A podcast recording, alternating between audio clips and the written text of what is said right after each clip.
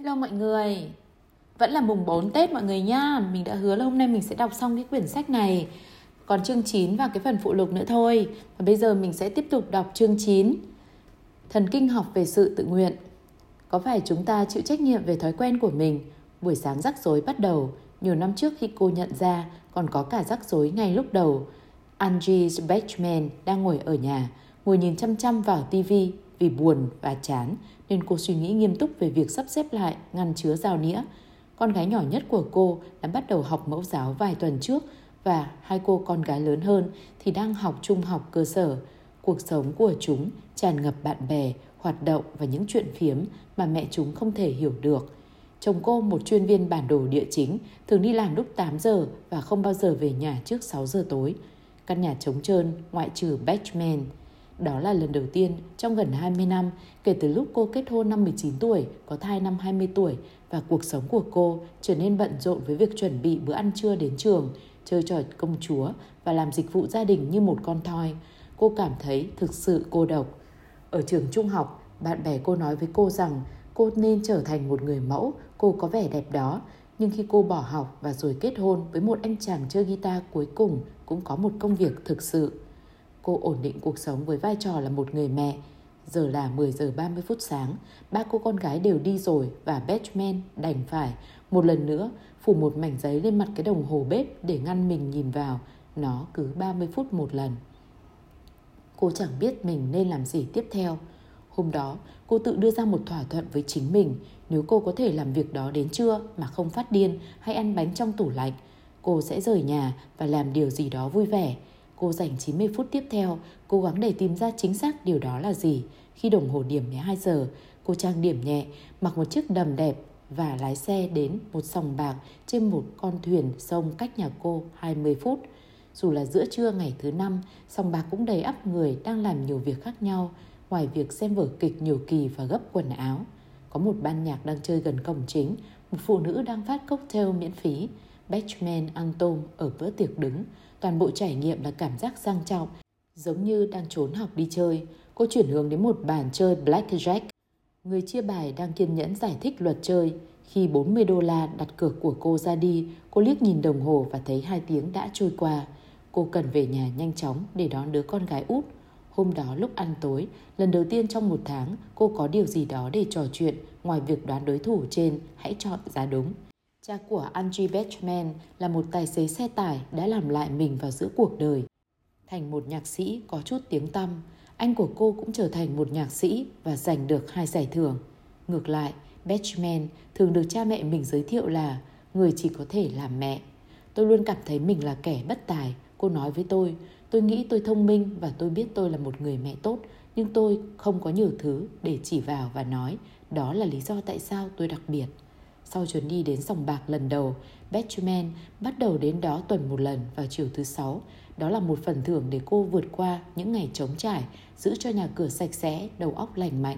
Cô biết cờ bạc có thể dẫn đến rắc rối, nên cô đặt ra nhiều quy tắc nghiêm khắc cho chính mình. Không quá một tiếng đồng hồ ở bàn blackjack mỗi tuần và cô chỉ được đặt cược phần có trong ví. Tôi xem nó giống như một công việc, cô nói với tôi. Tôi không bao giờ rời khỏi nhà trước bữa trưa và tôi luôn luôn ở nhà đúng giờ để đón con gái. Tôi rất có kỷ luật và cô làm tốt. Lúc đầu, cô khó có thể chơi chỉ trong một giờ. Tuy nhiên, trong 6 tháng, cô đã góp nhặt đủ bí quyết mà cô điều chỉnh những quy tắc của mình để có thể chơi 2 hay 3 giờ mà vẫn còn tiền trong túi khi cô dừng chơi.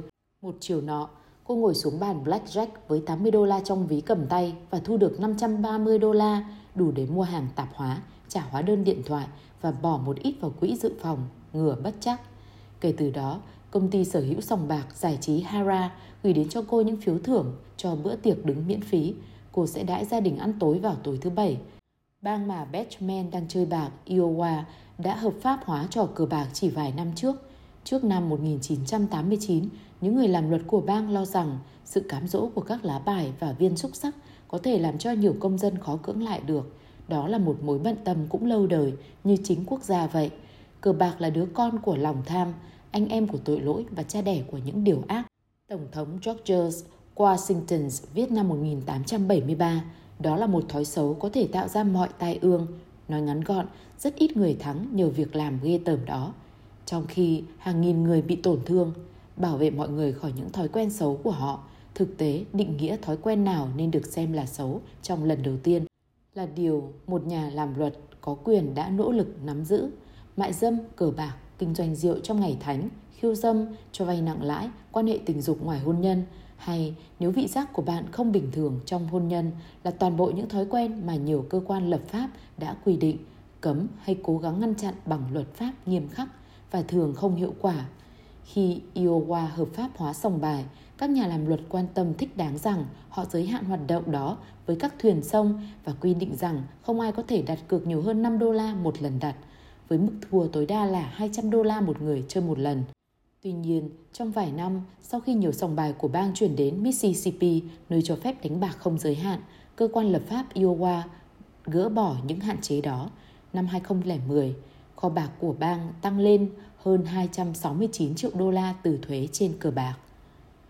Năm 2000, cha mẹ của Angie Batchman đều là người hút thuốc thời gian dài, bắt đầu cho thấy dấu hiệu bệnh phổi. Cô bắt đầu bay đến Tennessee để thăm họ mỗi tuần, mua hàng tạp hóa và giúp nấu bữa tối. Khi cô trở về nhà bên chồng mình và các con, chừng như nỗi cô đơn trong cô kéo dài hơn bao giờ hết. Đôi khi, căn nhà trống trải cả ngày, như thể lúc cô vắng nhà, bạn bè đã quên mời gọi cô và gia đình cô đã tìm ra cách để vượt qua bằng sức mình. Batchman lo lắng về cha mẹ mình, buồn phiền rằng chồng của cô có vẻ hứng thú với công việc nhiều hơn là nỗi lo lắng của cô và bực bội của con mình. Không nhận ra cô cần chúng ngay lúc này. Sau tất cả những hy sinh cô đã làm khi chúng đang lớn lên. Nhưng mỗi khi cô đến sòng bạc, những căng thẳng đó sẽ bay mất. Cô bắt đầu đi vài lần trong một tuần khi cô không đến thăm cha mẹ mình và rồi đều đặn cứ thứ hai, thứ tư và thứ sáu hàng tuần. Cô vẫn có quy tắc nhưng cô đã chơi cờ bạc được nhiều năm rồi và biết được sự thật hiển nhiên rằng những người chơi nghiêm túc đều sống. Cô không bao giờ đặt xuống ít hơn 25 đô la một tay và luôn luôn chơi hai tay cùng lúc. Anh có tỷ lệ cao hơn tại một bàn chơi giới hạn cao hơn là tại một bàn giới hạn thấp. Cô nói với tôi, anh phải được chơi qua những lúc khó khăn cho đến khi may mắn xuất hiện. Tôi đã thấy có những người bước vào với 150 đô la và thắng 10.000 đô la Tôi biết tôi có thể làm điều đó nếu tôi tuân theo nguyên tắc của mình. Tôi đang trong tầm kiểm soát. Kể từ đó, cô không phải suy nghĩ về việc lấy một lá bài khác hay gấp đôi tiền cược. Cô hành động tự nhiên. Chỉ như Eugene Pauli mắc chứng quên cuối cùng đã học được cách luôn luôn lựa chọn tấm thẻ hình vuông bên phải. Một ngày năm 2000, Batchman trở về nhà từ sòng bạc với 6.000 đô la, đủ để trả tiền thuê 2 tháng và thổi bay các hóa đơn thẻ tín dụng đang chất đống ở trước cửa. Một lần khác, Cô bước ra với 2.000 đô la, đôi lúc cô thua, nhưng đó là một phần của trò chơi. Những người đánh bạc thông minh biết mình phải bước lùi để tiến lên. Cuối cùng, sòng bạc Harras đưa cho cô một giới hạn tín dụng nên cô sẽ không phải mang theo quá nhiều tiền mặt. Những người chơi khác tìm kiếm cô và ngồi ở bàn của cô vì cô biết mình đang làm gì. Tại bữa tiệc đứng, chủ tổ chức sẽ để cô đi phía đối diện hàng. Tôi biết cách chơi, cô nói với tôi. Tôi biết điều này nghe giống như ai đó gặp vấn đề nhưng không nhận ra vấn đề của mình. Nhưng lỗi lầm duy nhất tôi mắc phải là không từ bỏ, không có điều gì sai với cách tôi chơi cả. Những quy tắc của Batman dần trở nên linh hoạt hơn như kích cỡ của lượng tiền thắng và thua của cô đang lớn lên. Một ngày nọ, cô thua 800 đô la trong một giờ và sau đó kiếm được 1.200 đô la trong 40 phút. Rồi may mắn của cô lại xuất hiện và cô dừng lại với 4.000 đô la. Một lần khác, cô thua 3.500 đô la trong một buổi sáng, kiếm được 5.000 đô la lúc 1 giờ trưa và thua 3.000 đô la khác vào buổi chiều. Sòng bạc đã ghi lại việc cô có bao nhiêu và kiếm được bao nhiêu. Cô đã ngừng theo dõi chính mình. Sau đó một tháng, cô không có đủ tiền trong tài khoản ngân hàng cho hóa đơn điện. Cô hỏi vay cha mẹ mình một khoản nhỏ và rồi một khoản khác. Cô mượn 2.000 đô la một tháng, 2.500 tháng tiếp theo. Đó không phải là một món tiền lớn, họ có tiền. Batchman không bao giờ gặp vấn đề với rượu chè, thuốc viện hay ăn quá mức. Cô là một người mẹ bình thường, cũng thất thường như mọi người khác. Thế nên, sự ép buộc tâm lý mà cô cảm thấy với cờ bạc, sức hút không thể cưỡng lại làm cô cảm thấy sao lãng hay có kỉnh vào những ngày cô không đến sòng bạc. Cách cô biết bản thân mình suy nghĩ về nó mọi lúc. Sự gấp gáp cô cảm thấy trong cuộc đua tốt làm cô hoàn toàn mất tự vệ. Đó là một cảm nhận mới, Quá bất ngờ nên cô gần như không biết nó là vấn đề cho đến khi nó chiếm lĩnh toàn bộ cuộc sống của cô. Từ lâu, có vẻ như không có ranh giới ngăn cách nào. Ngày hôm nay nó là trò vui, nhưng ngày tiếp theo nó không thể kiểm soát. Năm 2001, cô dự định đến sòng bạc mỗi ngày. Cô đến đó mỗi khi cô tranh cãi với chồng hay cảm thấy không nhận được sự đánh giá cao từ các con mình. Tại nhiều bàn chơi, cô chết lặng và cô phấn kích cùng một lúc và mối lo lắng của cô phát triển quá mờ nhạt nên cô không thể nghe được chúng nữa. Tầm cao của sự chiến thắng đã rất gần trước mắt, nỗi đau của việc thua cuộc trôi qua quá nhanh. Con muốn trở thành một nhân vật quan trọng, mẹ cô nói với cô khi Batman gọi đến để mượn tiền. Con cứ tiếp tục chơi bài vì con muốn có sự chú ý. Nhưng không phải vậy, tôi chỉ muốn cảm thấy giỏi hơn trong việc gì đó. Cô nói với tôi, đó là điều duy nhất tôi đã từng làm mà có vẻ như tôi có kỹ năng. Mùa hè năm 2001, món nợ của Batchman với sòng bạc Harrod đã lên đến 20.000 đô la. Cô đã dự kín việc thua cuộc với chồng mình, nhưng cuối cùng khi mẹ cô cắt đứt nguồn viện trợ, cô suy sụp và thừa nhận chuyện này. Họ thuê một người được ủy quyền phá sản, cắt thẻ tín dụng của cô và ngồi tại bàn bếp để viết ra một kế hoạch cho cuộc sống giản dị và có trách nhiệm hơn. Cô mang áo váy của mình đến một cửa hàng quần áo cũ và chịu đựng sự bẽ bàng của việc ăn mặc lỗi thời 19 năm bởi vì cô nói rằng chúng đã lỗi mốt rồi. Cuối cùng, cô bắt đầu có cảm giác như điều tồi tệ nhất đã qua đi. Cô cũng nghĩ sự ép buộc tâm lý đã qua đi. Nhưng dĩ nhiên, nó còn chưa đến gần được điểm cuối. Nhiều năm sau, sau khi cô đã mất đi mọi thứ và hủy hoại cuộc sống của mình và cả chồng, sau khi cô đã vứt bỏ hàng trăm nghìn đô la và luật sư của cô đã tranh cãi trước tòa án tối cao của bang rằng Angie Batchman chơi bạc không phải vì lựa chọn thế mà chỉ vì thói quen và vì thế không nên chịu tội vì mức thua của mình sau khi cô đã trở thành một đối tượng để khinh miệt trên mạng nơi mọi người so sánh cô với Jeffrey Dahmer và các phụ huynh ngược đãi con mình cô tự hỏi tôi thực sự phải chịu đựng bao nhiêu phần trách nhiệm Tôi thực sự tin rằng bất kỳ ai ở vị trí của tôi cũng sẽ làm điều tương tự như thế, Benjamin nói với tôi.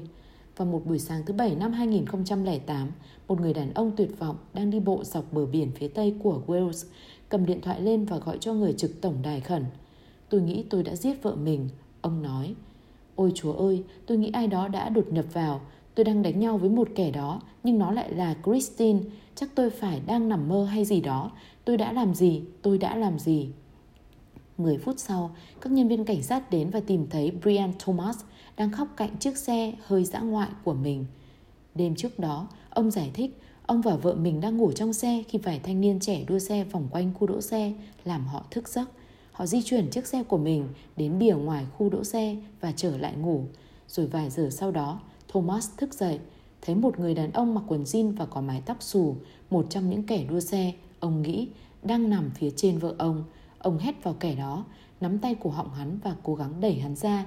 Như thể ông phản ứng theo tự nhiên, ông nói với người cảnh sát. Kẻ đó càng cố gắng chống lại thì ông càng siết chặt hơn. Hắn cào cấu vào cánh tay Thomas và cố gắng chống trả. Nhưng Thomas bóp cổ càng lúc càng chặt hơn và cuối cùng người đàn ông đó đã ngừng chuyển động.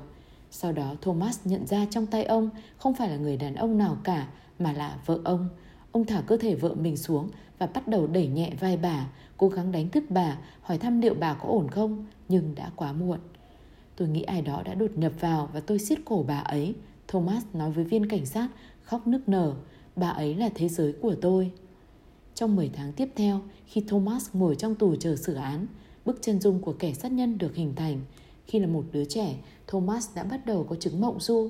Đôi khi, nhiều lần trong một đêm, ông sẽ ra khỏi giường, đi vòng quanh và chơi đồ chơi hay tự sắp xếp gì đó để ăn. Và sáng hôm sau, không nhớ gì về việc mình đã làm. Điều đó trở thành một trò cười trong gia đình. Một lần một tuần, có vẻ thế, ông sẽ đi lang thang trong sân hay vào phòng ai đó trong khi tất cả đang ngủ. Đó là một thói quen. Mẹ ông sẽ giải thích khi hàng xóm hỏi tại sao con trai bà bước băng qua bãi cỏ của họ, chân trần và mặc bộ đồ ngủ. Khi ông lớn hơn, ông sẽ thức dậy với những vết cắn ở chân và không có ký ức gì về nơi ông đã đến. Ông đã từng một lần bơi trong một con kênh mà không thức dậy. Sau khi ông kết hôn, vợ ông quan tâm nhiều đến khả năng rằng ông có thể loạn trọn bước ra khỏi nhà và gặp tai nạn nên bà khóa cửa và đặt chìa khóa ở dưới gối của mình. Mỗi tối, cặp đôi sẽ lăn lê trên giường và có một nụ hôn âu yếm, Thomas nói sau đó, và rồi ông sẽ lên phòng ngủ và ngủ trên giường của mình. Nếu không việc ông lăn qua lăn lại và chở mình liên tục, la hét, cào nhào và thỉnh thoảng đi lang thang sẽ làm cho Christine thức cả đêm.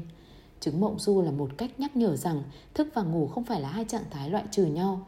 Mark Mohowal, một giáo sư thần kinh tại Đại học Minnesota, người tiên phong trong tìm hiểu các lề thói ngủ, nói với tôi, phần của não bộ điều chỉnh lề thói của bạn đã ngủ, nhưng những phần có khả năng về các lề thói phức tạp vẫn còn thức. Vấn đề là không có gì dẫn dắt não bộ ngoại trừ những mô hình đơn giản, các thói quen căn bản của bạn, bạn làm theo những gì tồn tại trong đầu và bạn không có khả năng đưa ra một sự lựa chọn. Theo pháp luật, cảnh sát phải khởi tố Thomas vì tội giết người. Nhưng tất cả các bằng chứng đều có vẻ chỉ ra rằng ông và vợ mình có một cuộc hôn nhân hạnh phúc trước đêm ác mộng đó. Không có tiền sử nào về lạm dụng, họ có hai cô con gái đã lớn và vừa đặt chỗ trên một chuyến tàu du lịch Mediterranean để mừng lễ kỷ niệm 40 năm ngày cưới của bố mẹ. Các công tố viên hỏi một chuyên gia về giấc ngủ, bác sĩ Chris I.G. Koshi ở trung tâm giấc ngủ Edinburgh để kiểm chứng Thomas và đánh giá một giả thiết rằng ông đang trong trạng thái vô thức khi giết vợ trong hai cuộc họp riêng biệt, một lần trong phòng thí nghiệm của E.G. Koshi và lần còn lại trong nhà tù. Các nghiên cứu gắn với thiết bị cảm biến khắp người Thomas và đo sóng não của ông, chuyển động mắt, co cằm và chân, luồng khí qua mũi, nỗ lực hô hấp và mức oxy trong khi ông ngủ. Thomas không phải là người đầu tiên tranh cãi rằng ông đã phạm tội khi đang ngủ và vì thế mở rộng ra, không buộc phải chịu trách nhiệm về hành vi của mình. Có một tiền sử dài về những người vi phạm cho rằng họ không có tội vì họ hành động vô thức, như chứng mộng du và những hành vi vô thức khác được biết đến. Và trong nhiều năm trước, khi hiểu biết của chúng ta về thần kinh học của thói quen và sự tự nguyện trở nên phức tạp hơn, những lời biện hộ đó trở nên ép buộc hơn. Xã hội được thể hiện bằng tòa án và bồi thẩm đoàn, đồng ý rằng vài thói quen có thể tác động quá lớn nên chúng lấn át khả năng ra lựa chọn của chúng ta và vì thế chúng ta không phải chịu trách nhiệm vì điều đã làm. Chứng mộng du là một kết quả tự nhiên kỳ lạ từ một khía cạnh bình thường của cách não bộ hoạt động trong lúc chúng ta ngủ. Phần lớn thời gian, khi cơ thể chúng ta di chuyển vào và ra các giai đoạn khác nhau của giấc ngủ, cấu trúc thần kinh cổ xưa nhất của chúng ta, cuống não, làm tê liệt các chi và hệ thần kinh, cho phép não bộ trải qua những giấc mơ mà không cần cơ thể di chuyển. Thông thường, mọi người có thể có sự chuyển đổi vào và ra khỏi chứng liệt nhiều lần mỗi đêm mà không gặp vấn đề gì. Trong thần kinh học, nó được biết đến là sự thay đổi đột ngột.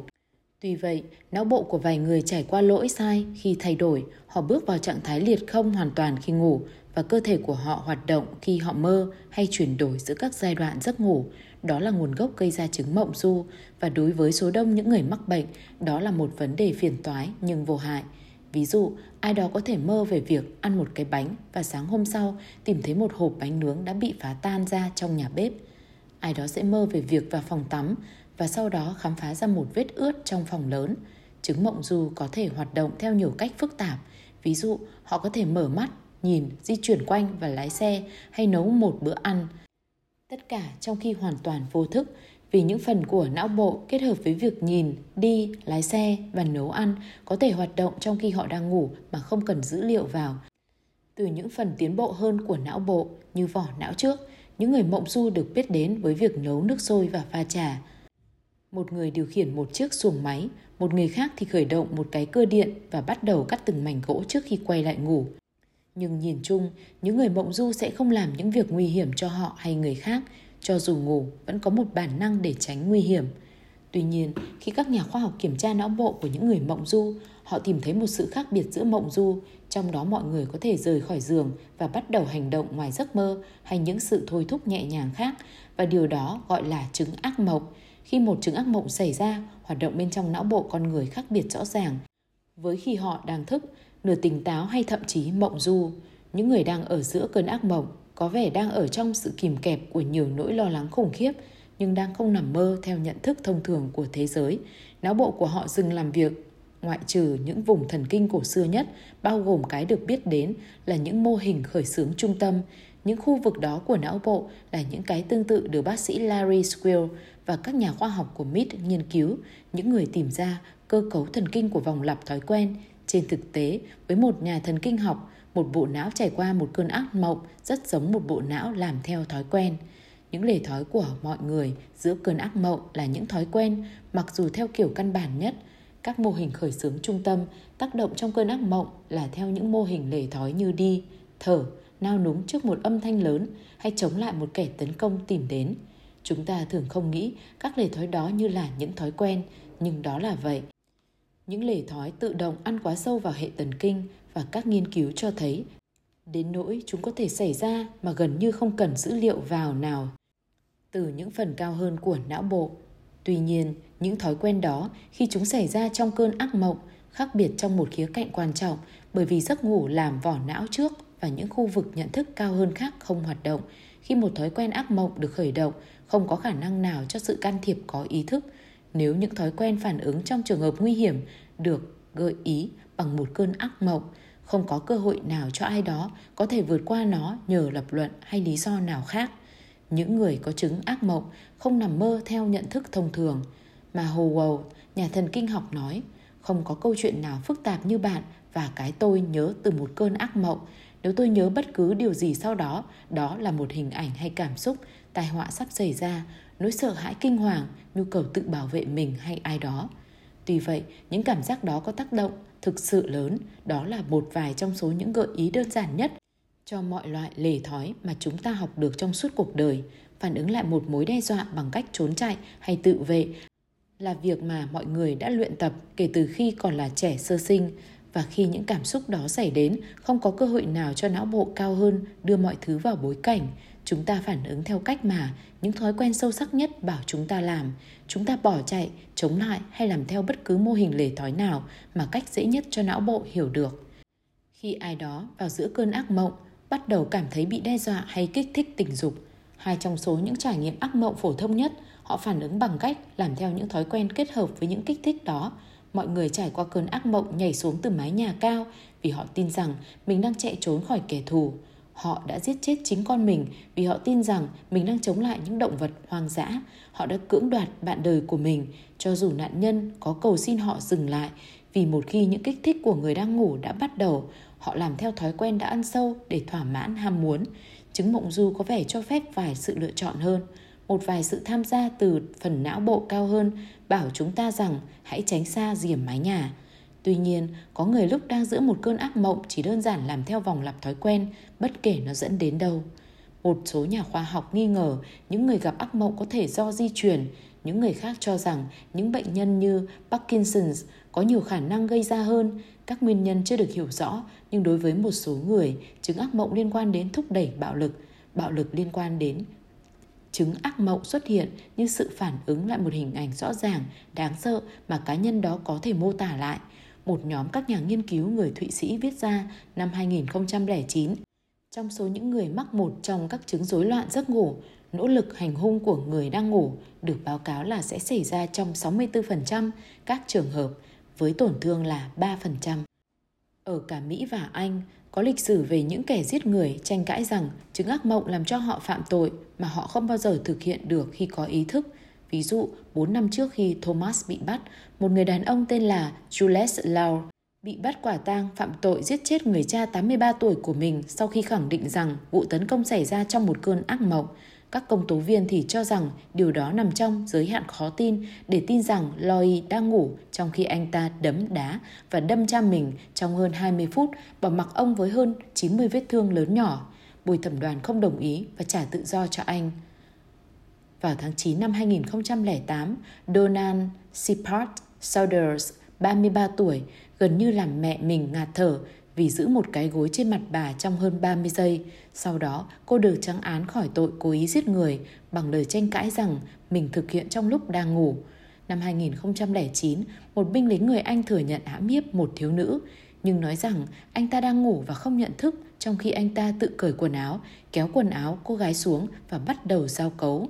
Khi anh ta tỉnh dậy, nửa hãm hiếp, anh xin lỗi và gọi cảnh sát, tôi đã phần nào phạm tội.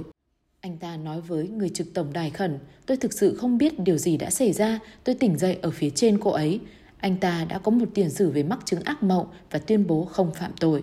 Hơn 150 kẻ giết người và cưỡng dâm đã thoát khỏi hình phạt trong một thế kỷ qua đều sử dụng lời biện hộ, hành động vô thức đó thẩm phán và bồi thẩm đoàn hành động trên đại diện cho xã hội cho rằng vì kẻ phạm tội không lựa chọn phạm tội vì họ không tham gia vào bạo lực có ý thức họ không phải chịu trách nhiệm Đối với Brian Thomas, đó cũng giống như một tình huống của chứng rối loạn giấc ngủ hơn là một thúc đẩy giết người, là một tội lỗi. Tôi sẽ không bao giờ tha thứ cho chính mình, không bao giờ. Anh nói với một công tố viên, tại sao tôi lại làm việc đó? Sau khi bác sĩ E.G chuyên gia giấc ngủ, quan sát Thomas trong phòng thí nghiệm của mình, ông đưa ra khám phá Thomas đang ngủ trong khi anh giết vợ. Anh đã không phạm tội có ý thức. Khi phiên xử bắt đầu, các công tố viên đưa ra bằng chứng cho bồi thẩm đoàn. Thomas đã phạm tội giết chết vợ mình, họ nói với bồi thẩm. Anh biết anh có tiền sử về chứng mộng du, anh đã thất bại trong việc phòng ngừa, họ nói, và buộc anh phải chịu trách nhiệm vì tội đó. Nhưng khi cuộc tranh luận tiếp diễn, rõ ràng các công tố viên đang chống lại trong một trận chiến khó khăn. Luật sư của Thomas tranh cãi rằng thân chủ của mình không có ý định giết chết vợ. Trên thực tế, anh còn không kiểm soát được lề thói của chính bản thân mình vào tối đó. Thay vào đó, anh đang phản ứng tự động trước một mối đe dọa biết trước. Anh đang làm theo một thói quen gần như xưa cũ, như chính giống loài mình, bản năng chống lại một kẻ tấn công và bảo vệ một người yêu quý.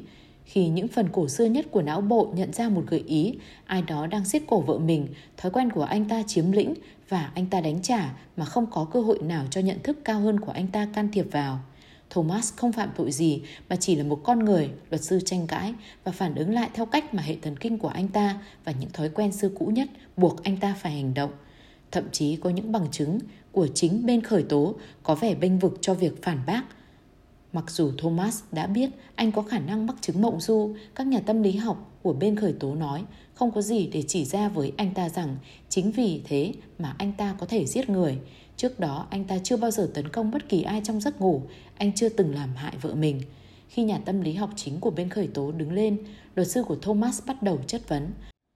Có công bằng không khi Thomas bị xử vì một lề thói anh không thể biết nó sắp sửa xảy ra? Theo ý kiến của mình, bác sĩ Caroline Jacob nói, Thomas có thể không nhận biết trước một cách hợp lý tội của mình. Và nếu anh bị buộc tội và xử đưa đến bệnh viện Broadmoor, nơi dành cho những tội phạm nguy hiểm nhất và có bệnh tâm thần của nước Anh, vâng, anh không thuộc về nơi đó.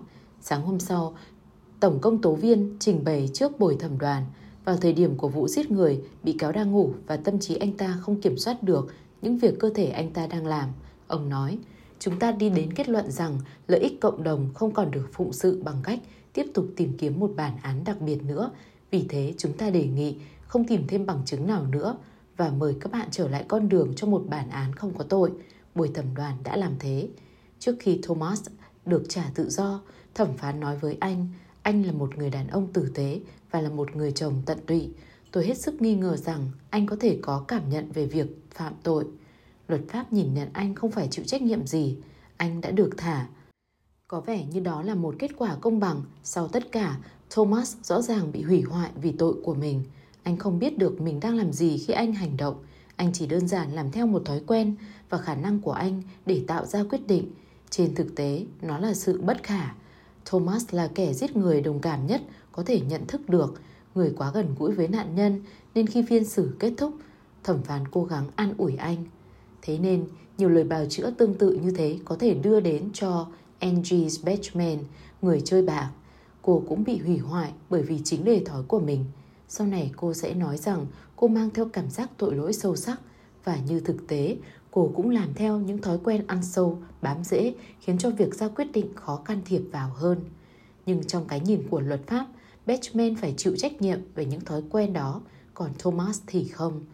Có đúng là Batchman, một người chơi bạc, phạm tội nhiều hơn Thomas, một kẻ giết người. Điều đó cho chúng ta biết gì về đạo đức của thói quen và sự lựa chọn. Ba năm sau khi Angie Batchman tuyên bố phá sản, cha cô qua đời, cô đã mất 5 năm trước đó để đi về giữa nhà mình và nhà cha mẹ, chăm sóc họ khi họ bắt đầu bệnh nặng hơn. Cái chết của ông là một cú sốc mạnh rồi hai tháng sau, mẹ cô cũng qua đời. Toàn bộ thế giới của tôi tàn nát. Cô nói, tôi thức dậy mỗi sáng, trong giây lát quên đi rằng họ đã qua đời. Rồi chuyện họ đã ra đi lập tức ập đến và tôi cảm thấy như ai đó đang chẹn trong ngực mình. Tôi không thể suy nghĩ về bất kỳ điều gì nữa. Tôi không biết phải làm gì khi ra khỏi giường.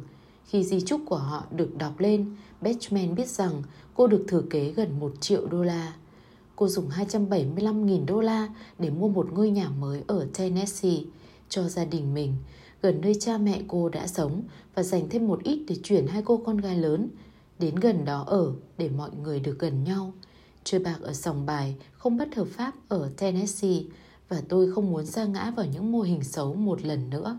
Cô nói với tôi, tôi muốn sống cách xa khỏi mọi thứ nhắc tôi về cảm giác sống ngoài tầm kiểm soát. Cô đổi số điện thoại và không nói với những sòng bài địa chỉ mới của mình. Cô cảm thấy an toàn hơn theo cách đó.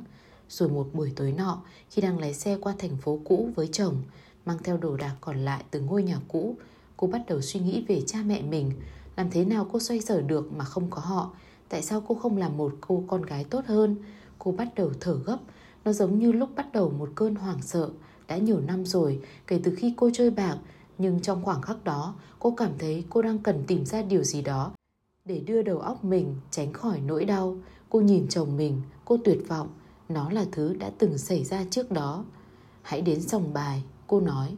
Khi họ bước vào, một trong các quản lý nhận ra cô từ khi cô còn là khách hàng thường xuyên và mời họ vào phòng dành cho người chơi. Anh ta hỏi cô đã sống thế nào và mọi thứ xảy đến rối bời. Cha mẹ cô qua đời và điều đó ảnh hưởng đến cô, khó khăn bao nhiêu, cô đã kiệt sức như thế nào, cô cảm thấy thế nào khi cô sắp sụp đổ. Người quản lý là một người lắng nghe tốt.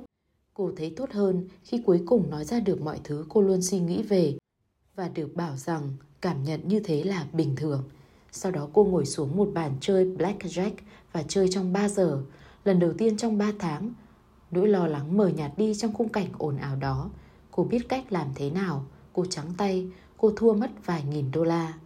Giải trí Hara, công ty sở hữu sòng bạc, được biết đến trong ngành công nghiệp trò chơi với sự phức tạp của hệ thống theo dấu khách hàng.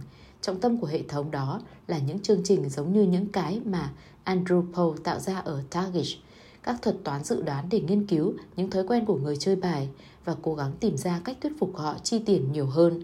Công ty ủy nhiệm cho người chơi một giá trị dự đoán suốt đời và phần mềm xây dựng lịch để dự đoán họ sẽ đến thường xuyên thế nào và họ sẽ chi tiêu bao nhiêu tiền. Công ty theo dấu khách hàng, thông qua những thẻ thành viên và gửi phiếu khuyến mãi cho bữa ăn miễn phí hay phiếu tiền mặt. Những người bán hàng qua điện thoại gọi đến nhà mọi người để hỏi nơi họ đã đến các nhân viên sòng bạc được huấn luyện để khuyến khích khách thảo luận về cuộc sống của họ, với hy vọng họ có thể tiết lộ thông tin có thể sử dụng để dự đoán họ phải đặt cược bao nhiêu. Một nhà điều hành của Hara gọi phương pháp đó là tiếp thị Palovian. Công ty tiến hành hàng nghìn bài kiểm tra để hoàn thiện các phương pháp. Khách hàng bị theo dấu đã làm tăng lợi nhuận của công ty hàng tỷ đô la và nó tốt đến mức họ có thể theo dấu mức chi tiền của người chơi đến từng xu và phút. Dĩ nhiên, Harris cũng biết rằng Batchman đã tuyên bố phá sản vài năm trước và đã bỏ đi với 20.000 đô la trong khoản nợ cờ bạc. Nhưng không lâu sau, cuộc trò chuyện với quản lý sòng bạc, cô bắt đầu nhận được nhiều cuộc gọi điện thoại với lời đề nghị đi xe limousine miễn phí đưa cô đến các sòng bạc ở Mississippi. Họ đề nghị vé máy bay cho cô cùng chồng đến hồ Toho và trong một căn hộ và tham dự buổi hòa nhạc Eagle. Tôi nói con gái tôi phải đến và nó muốn mang bạn theo. Batchman nói. Không vấn đề gì, công ty trả lời. Tiền vé máy bay và phòng cho mọi người đều miễn phí. Tại buổi hòa nhạc, cô ngồi ghế hàng đầu. Harris đưa 10.000 đô la cho cô chơi, gửi lời chúc mừng tới gia đình. Những lời đề nghị tiếp tục đến. Mỗi tuần, sòng bạc khác lại gọi đến, hỏi ý kiến liệu cô có muốn đi một chuyến bằng xe limousine, có cả vé máy bay để tham gia các buổi biểu diễn không? Benjamin lúc đầu từ chối những thứ đó, nhưng cuối cùng cô bắt đầu trả lời đồng ý mỗi khi có lời mời. Khi một người bạn thân nói rằng cô muốn kết hôn ở Las Vegas, Benjamin gọi một cuộc điện thoại và tuần sau họ đã ở khách sạn Palazzo. Thậm chí không nhiều người biết được sự tồn tại của nó. Cô nói với tôi, tôi đã gọi đến hỏi về việc đó và người điều hành nói đưa thông tin qua điện thoại là không đủ riêng tư. Căn phòng còn hơn cả trong phim ảnh có 6 phòng ngủ, một bong tàu và một bồn tắm nóng riêng cho mỗi phòng. Tôi có một người hầu. Khi cô đến sòng bạc, những thói quen cờ bạc của cô chiếm lĩnh gần như ngay lúc cô bước vào. Cô thường sẽ chơi trong nhiều tiếng đồng hồ không nghỉ. Cô bắt đầu chơi rất ít, chỉ sử dụng tiền của sòng bạc, rồi các con số lớn dần lên và cô sẽ làm đầy lại tiền của mình bằng tiền rút từ máy tiền tự động. Với cô, không có vẻ là đã có vấn đề xảy ra, Cuối cùng cô chơi từ 200 đô la đến 300 đô la trong mỗi tay, hai tay cùng một lúc, đôi lúc chơi liên tục hàng chục giờ liền. Một buổi tối nọ, cô thắng được 60.000 đô la, hai lần cô bước ra với 40.000 đô la, một lần cô đến Vegas với 100.000 đô la trong túi sách và trở về không còn gì cả. Điều đó thật sự không thay đổi phong cách sống của cô. Tài khoản ngân hàng của cô vẫn còn quá lớn nên cô không bao giờ phải suy nghĩ về tiền bạc. Đó là lý do tại sao cha mẹ cô để lại tài sản thừa kế cho cô để cô có thể tận hưởng. Cô sẽ cố gắng giảm chơi lại, nhưng sức lôi cuốn của dòng bài trở nên khó cưỡng hơn. Một ông chủ nói với tôi rằng anh ta sẽ bị sa thải nếu tôi không đến vào cuối tuần đó. Cô nói, họ sẽ nói, chúng tôi mời bạn đến buổi hòa nhạc đó, chúng tôi đưa bạn căn phòng đẹp đẽ này và bạn không phải chơi cờ bạc đến lúc muộn như thế nữa. Vâng, họ làm những thứ tốt đẹp đó cho tôi. Năm 2005, bà ngoại chồng cô qua đời và cả gia đình trở lại thị trấn cũ đã sống để dự tang lễ. Cô đến sòng bạc buổi tối trước ngày lễ để rũ sạch đầu óc và chuẩn bị tinh thần cho mọi công việc ngày hôm sau. Qua quãng thời gian dài 12 tiếng, cô thua 250.000 đô la. Vào lúc đó, gần như mức độ thua không đăng ký được nữa. Khi cô nghĩ về việc này sau đó, một phần tư của một tỷ đô la đã biến mất. Nó có vẻ không thật lắm.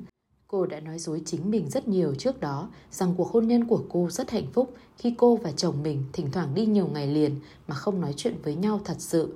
Rằng bạn bè cô rất thân thiết khi cô biết họ xuất hiện cho chuyến đi Vegas và bỏ đi khi chuyến đi kết thúc rằng cô là người mẹ tốt khi cô thấy các con gái mình mắc lại lỗi lầm tương tự như cô đã gặp phải, mang thai quá sớm, rằng cha mẹ cô chấp nhận khi nhìn thấy tiền của họ bị vứt đi theo cách đó.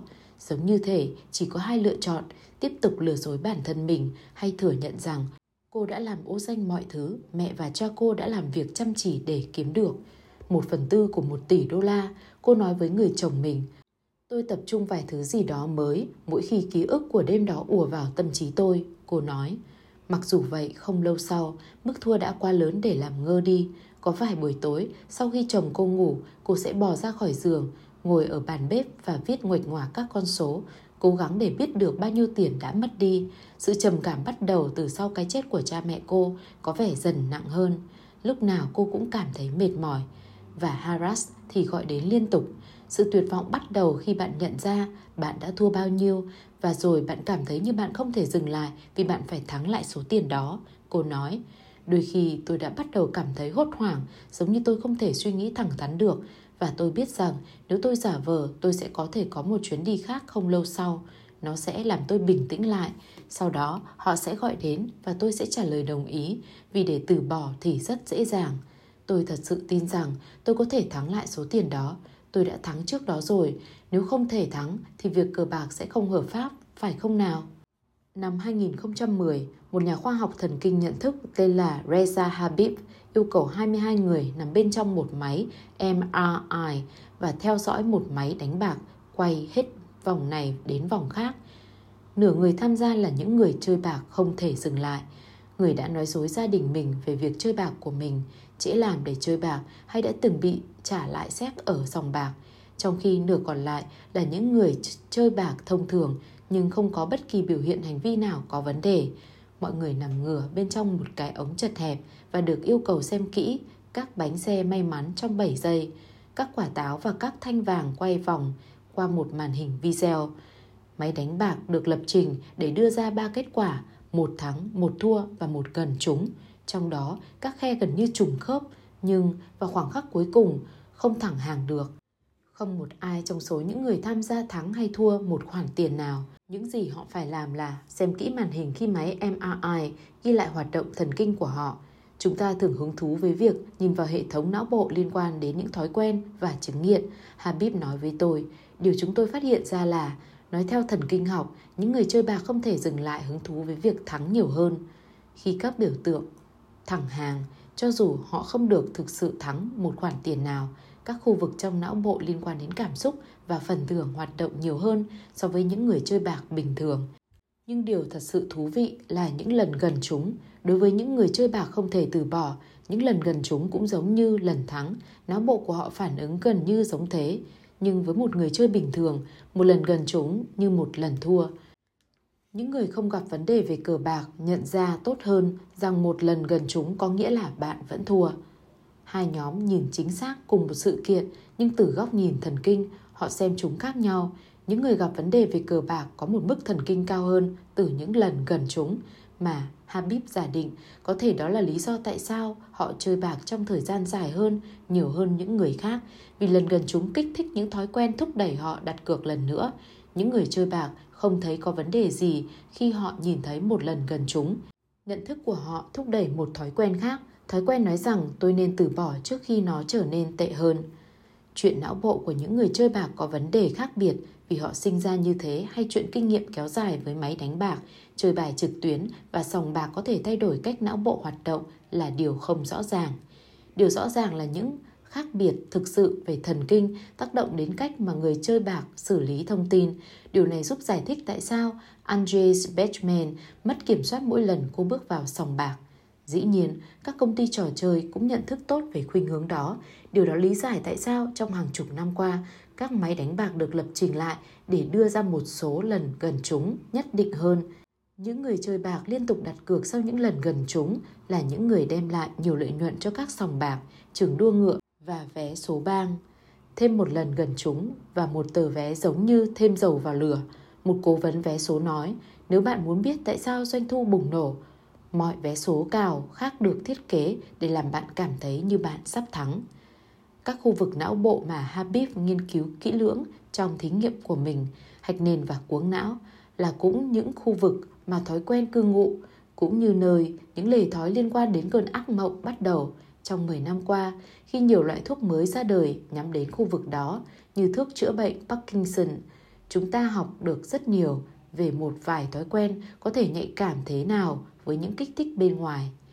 Các vụ kiện có nhiều nguyên đơn ở Mỹ, Úc và Canada được đưa ra chống lại các nhà sản xuất thuốc, tuyên bố rằng nhiều loại thuốc làm cho bệnh nhân có xu hướng bị ép buộc phải đặt cược, ăn, mua sắm và thủ dâm bằng cách nhắm đến khu vực trong phạm vi liên quan đến vòng lặp thói quen. Năm 2008, một buổi thẩm đoàn liên bang ở Minnesota trao thưởng một bệnh nhân 8,2 triệu đô la trong vụ kiện chống lại một công ty thuốc sau khi người đàn ông đó khẳng định rằng thuốc của công ty đã khiến anh ta đánh bạc thua hơn 250.000 đô la. Hàng trăm vụ tương tự đã treo án. Trong những vụ đó, chúng ta có thể nói sạch ròi rằng các bệnh nhân không kiểm soát được nỗi ám ảnh của mình vì chúng ta có thể chỉ vào một loại thuốc ảnh hưởng đến thần kinh của họ về mặt hóa học, Habib nói. Nhưng khi chúng ta nhìn vào não bộ của những người bị ám ảnh cờ bạc, trông chúng rất giống nhau, ngoại trừ việc chúng không thể đổ lỗi cho thuốc sử dụng. Họ nói với các nhà nghiên cứu rằng họ không muốn chơi bạc, nhưng họ không thể cưỡng lại sự thèm khát. Cho nên tại sao chúng ta nói rằng những người chơi cờ bạc đó đang kiểm soát lề thói của họ, còn các bệnh nhân Parkinson thì không? Ngày 18 tháng 3 năm 2006, Angie Bechman bay đến một sòng bạc theo lời mời của sòng bạc Harrod. Ngay lúc đó, tài khoản ngân hàng của cô gần như đã trống rỗng khi cô cố gắng tính toán xem mình đã thua mất bao nhiêu trong suốt cuộc đời. Cô có con số khoảng 900.000 đô la. Cô đã nói với Haras rằng cô gần như phá sản rồi, nhưng người đàn ông trên điện thoại bảo cô cứ đến, họ sẽ đưa cô một mức tín dụng. Anh ta nói. Cảm giác tôi không thể từ chối được, như thể bất cứ lúc nào họ đánh vào sự cám dỗ nhỏ nhất trước mắt tôi. Tôi không suy nghĩ được gì nữa. Tôi biết chuyện đó nghe như một lời biện hộ, nhưng họ luôn hứa hẹn lần này sẽ khác. Và tôi biết dù có chống lại thế nào, chăng nữa, cuối cùng tôi cũng sẽ từ bỏ thôi. Cô mang theo số tiền cuối cùng của mình, cùng lúc chơi hai tay, mỗi tay 400 đô la. Nếu tỉnh táo một chút thôi, cô tự nhủ, chỉ 100.000 đô la cô có thể từ bỏ và có thứ gì đó để cho các con mình. Chồng cô tham gia cùng cô một lúc, nhưng đến nửa đêm anh đi ngủ. Khoảng 2 giờ sáng, cô đã hết sạch tiền. Một nhân viên của Harris đưa cô giấy hẹn để ký trả tiền. Cô ký 6 lần để có thêm tiền. Tổng số tiền là 125.000 đô la. Khoảng 6 giờ sáng, cô gặp vận may và các chồng tiền của cô bắt đầu tăng lên. Một đám đông tụ tập lại, cô kiểm nhanh số tiền, chưa đủ để trả cho những giấy nợ cô đã ký. Nhưng nếu cô tiếp tục chơi thông minh như thế, cô sẽ thắng nhiều hơn rồi sẽ từ bỏ vĩnh viễn. Cô thắng 5 lần trong một vòng, cô chỉ cần thắng thêm 20.000 đô la nữa để dẫn đầu. Rồi người chia bài đạt 21, rồi anh ta lại đạt lần nữa. Vài lần tay sau, anh ta lại đạt lần thứ ba đến 10 giờ sáng, toàn bộ số tiền của cô đã mất hết. Cô hỏi vay thêm tiền, nhưng sòng bạc trả lời không được. Batman choáng váng rời khỏi bàn và bước về phòng mình, chừng như sàn nhà đang rung lắc. Cô kéo lên một tay dọc bức tường nên dù cô ngã xuống, cô cũng biết dựa vào đâu. Khi đến được phòng, chồng cô đang chờ đợi. Mất tất cả rồi, cô nói với anh. Sao em không tắm và đi ngủ đi? Anh nói, ổn thôi mà, em đã thua trước đây rồi. Mất tất cả rồi, cô nói. Ý em là gì? Tiền mất hết rồi, cô nói, toàn bộ. Ít nhất chúng ta vẫn còn ngôi nhà, anh nói. Cô không nói với anh rằng cô đã vay tín dụng trên ngôi nhà đó nhiều tháng trước và đã chơi bạc thua rồi. Brian Thomas giết chết vợ mình. Andres Batchman hoang phí tài sản thừa kế của mình. Có sự khác biệt nào trong việc quy trách nhiệm của xã hội cho họ? Luật sư của Thomas tranh cãi rằng thân chủ của mình không phải chịu trách nhiệm về cái chết của vợ vì anh hành động trong vô thức, tự động. Phản ứng của anh được gợi ý bằng niềm tin rằng một kẻ xâm phạm đang tấn công. Anh không bao giờ lựa chọn việc giết người đó, luật sư nói, và vì thế anh không phải chịu trách nhiệm về cái chết của cô. Cũng cùng lập luận đó, Batchman, như chúng ta biết từ nghiên cứu của Rosa Habib về não bộ của những người chơi bạc có vấn đề, cũng bị dẫn dắt bởi nhiều sự thèm khát có tác động mạnh. Cô có thể có lựa chọn đó, nhưng ngày đầu tiên khi cô thay quần áo và quyết định dành buổi chiều ở sòng bạc, và có thể còn dành cả tuần hay cả tháng sau đó. Nhưng nhiều năm sau, vào lúc cô thua 250.000 đô la chỉ trong một đêm, khi cô đã quá tuyệt vọng trong việc chống lại sự thôi thúc khiến cô chuyển đến một bang khác không cấm cờ bạc. Cô không ra được những quyết định có ý thức nữa. Trước đây, trong khoa học thần kinh, chúng ta từng nói rằng những người có tổn thương về não mất đi ý chí. Habib nói, nhưng nếu một người chơi bạc không thể dừng lại nhìn thấy một sòng bạc, dường như mọi thứ đã rất quen thuộc, chừng như họ đang hành động mà không có sự lựa chọn nào. Luật sư của Thomas tranh cãi theo cách mà mọi người tin thân chủ của mình đã phạm một lỗi lầm nghiêm trọng và sẽ mang theo tội lỗi đó cả đời. Tuy nhiên, liệu Batchman có cảm thấy thế không? Tôi thấy có tội và xấu hổ với những việc đã làm, cô nói với tôi. Cảm giác như tôi đã làm mọi người thất vọng. Tôi biết tôi sẽ không bao giờ chuộc được lỗi lầm đó, dù tôi có làm gì đi nữa. Điều đó cho thấy có sự khác biệt quan trọng giữa trường hợp của Thomas và Batchman. Thomas giết chết một người vô tội, tội của anh là tội nghiêm trọng nhất. Angie Batchman làm mất tiền, các nạn nhân duy nhất cô là bản thân cô, gia đình cô và một nhóm người 27 tỷ đô la đã cho cô vay 125.000 đô la. Thomas được xã hội trả tự do, Batchman phải chịu trách nhiệm về việc làm của mình. 10 tháng sau khi Batchman mất đi mọi thứ, song bạc Harras cố gắng thu lại tiền từ ngân hàng của cô. Các giấy hẹn trả tiền mà cô đã ký bị trả về cho cô vì không có tài khoản nào nữa và vì thế Harras kiện cô, yêu cầu Batchman trả nợ và thêm một khoản tiền phạt 375.000 đô la. Trên thực tế, đó là một hình phạt dân sự vì phạm tội. Cô cũng kiện ngược lại, tuyên bố bằng cách mở rộng tín dụng của cô, phòng ở miễn phí và tiệc rượu. Harras đã lợi dụng những người mà họ biết rằng không thể kiểm soát thói quen của mình. Vụ án của cô tiến dần đến tòa tối cao, luật sư của Batchman lặp lại những lời biện hộ rằng sự ủy quyền của Thomas được tạo ra nhân danh những kẻ giết người, nói rằng cô không buộc phải chịu trách nhiệm vì cô đã phản ứng lại một cách tự động trước những cám dỗ mà Harris bày trước mặt cô. Khi những lời đề nghị đó bắt đầu được dồn đến, anh tranh cãi. Khi cô bước vào sòng bạc, các thói quen của cô chiếm lĩnh và cô không thể kiểm soát lề thói của mình. Sự công bằng, hành động nhân danh toàn xã hội cho rằng Batchman đã sai, không có trách nhiệm chung theo pháp luật nào bắt buộc một nhà điều hành sòng bạc kiềm chế việc nỗ lực, lôi kéo hay liên lạc với những người chơi cờ bạc mà họ biết hay có thể biết là những người hứng thú cờ bạc. Bản án viết, bang đã có một chương trình ngăn chặn tự nguyện. Trong đó, bất cứ ai cũng có thể viết tên mình lên một danh sách để yêu cầu các sòng bạc cấm họ chơi và sự tồn tại của chương trình ngăn chặn tự nguyện đề nghị với các cơ quan lập pháp dự kiến những người chơi bạc không thể ngừng lại phải chịu trách nhiệm cá nhân để ngăn chặn và bảo vệ chính họ chống lại hứng thú cờ bạc.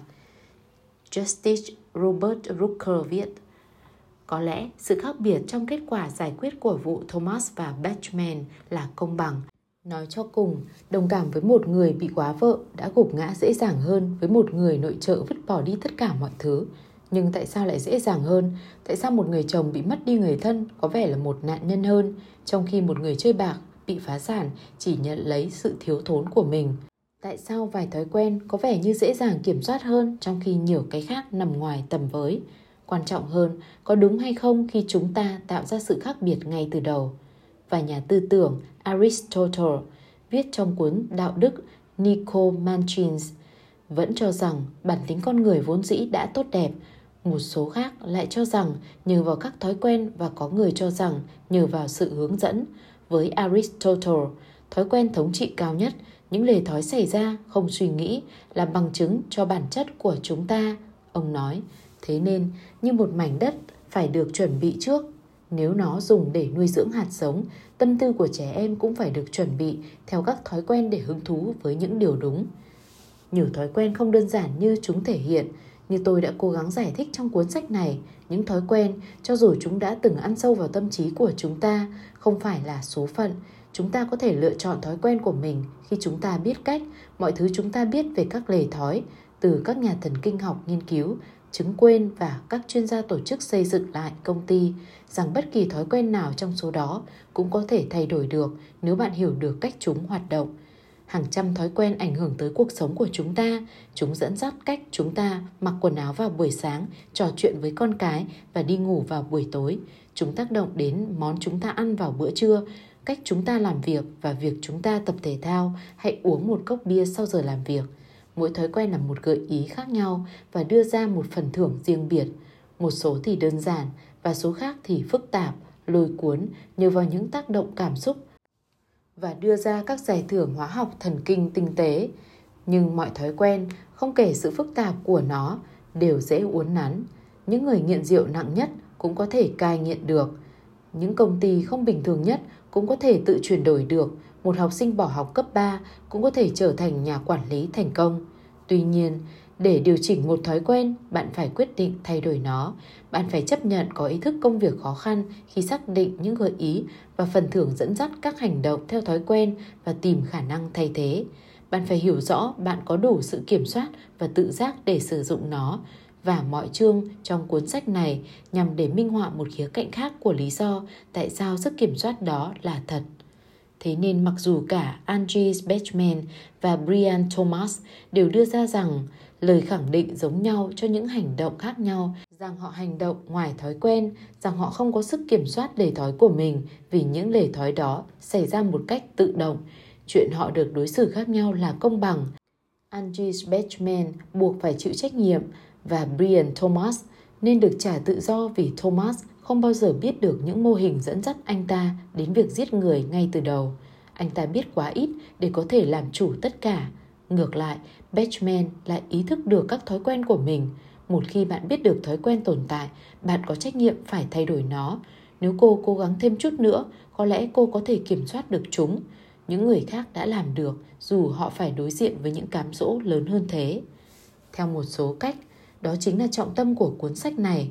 Có lẽ một kẻ giết người mắc chứng mộng du có thể tranh cãi hợp lý rằng anh ta không nhận thức được thói quen của mình và vì thế anh không phải chịu trách nhiệm về tội đó. Nhưng gần như toàn bộ những mô hình khác tồn tại trong cuộc sống của mọi người, cách chúng ta ăn, ngủ và trò chuyện với con cái, cách chúng ta sử dụng thời gian, sự chú tâm và sử dụng tiền bạc không suy nghĩ là những thói quen mà chúng ta biết có tồn tại và một khi bạn hiểu được rằng các thói quen có thể thay đổi, bạn sẽ được tự do và có trách nhiệm làm lại chúng.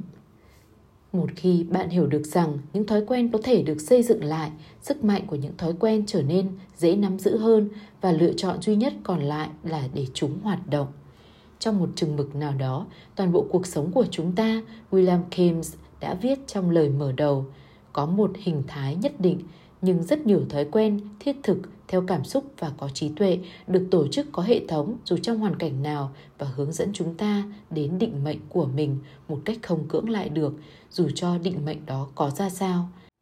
James mất năm 1910 đến từ một gia đình thành đạt, cha ông là một nhà thần học giàu có và nổi tiếng. Anh trai ông, Henry, là một nhà văn thông minh và thành công mà nhiều tác phẩm vẫn được nghiên cứu đến hôm nay. William trong những năm 30 tuổi là người không thành đạt trong gia đình. Ông bệnh tật như một đứa trẻ, ông muốn trở thành một họa sĩ và rồi đăng ký vào một trường y khoa, rồi bỏ học để tham gia một đoàn thám hiểm đến sông Amazon. Rồi ông cũng bỏ việc đó, ông trừng phạt bản thân mình khi viết nhật ký vì không giỏi bất cứ việc gì. Hơn thế, ông còn không chắc liệu mình có thể tốt hơn không. Ở trường y, ông có đến thăm một bệnh viện cho người điên và đã nhìn thấy một người đàn ông tự lao vào tường. bệnh nhân đó, bác sĩ giải thích, mắc bệnh ảo giác. James đã không nói rằng ông thường cảm thấy đồng cảm nhiều hơn với các bệnh nhân hơn là các bác sĩ trị liệu đồng nghiệp nói chung.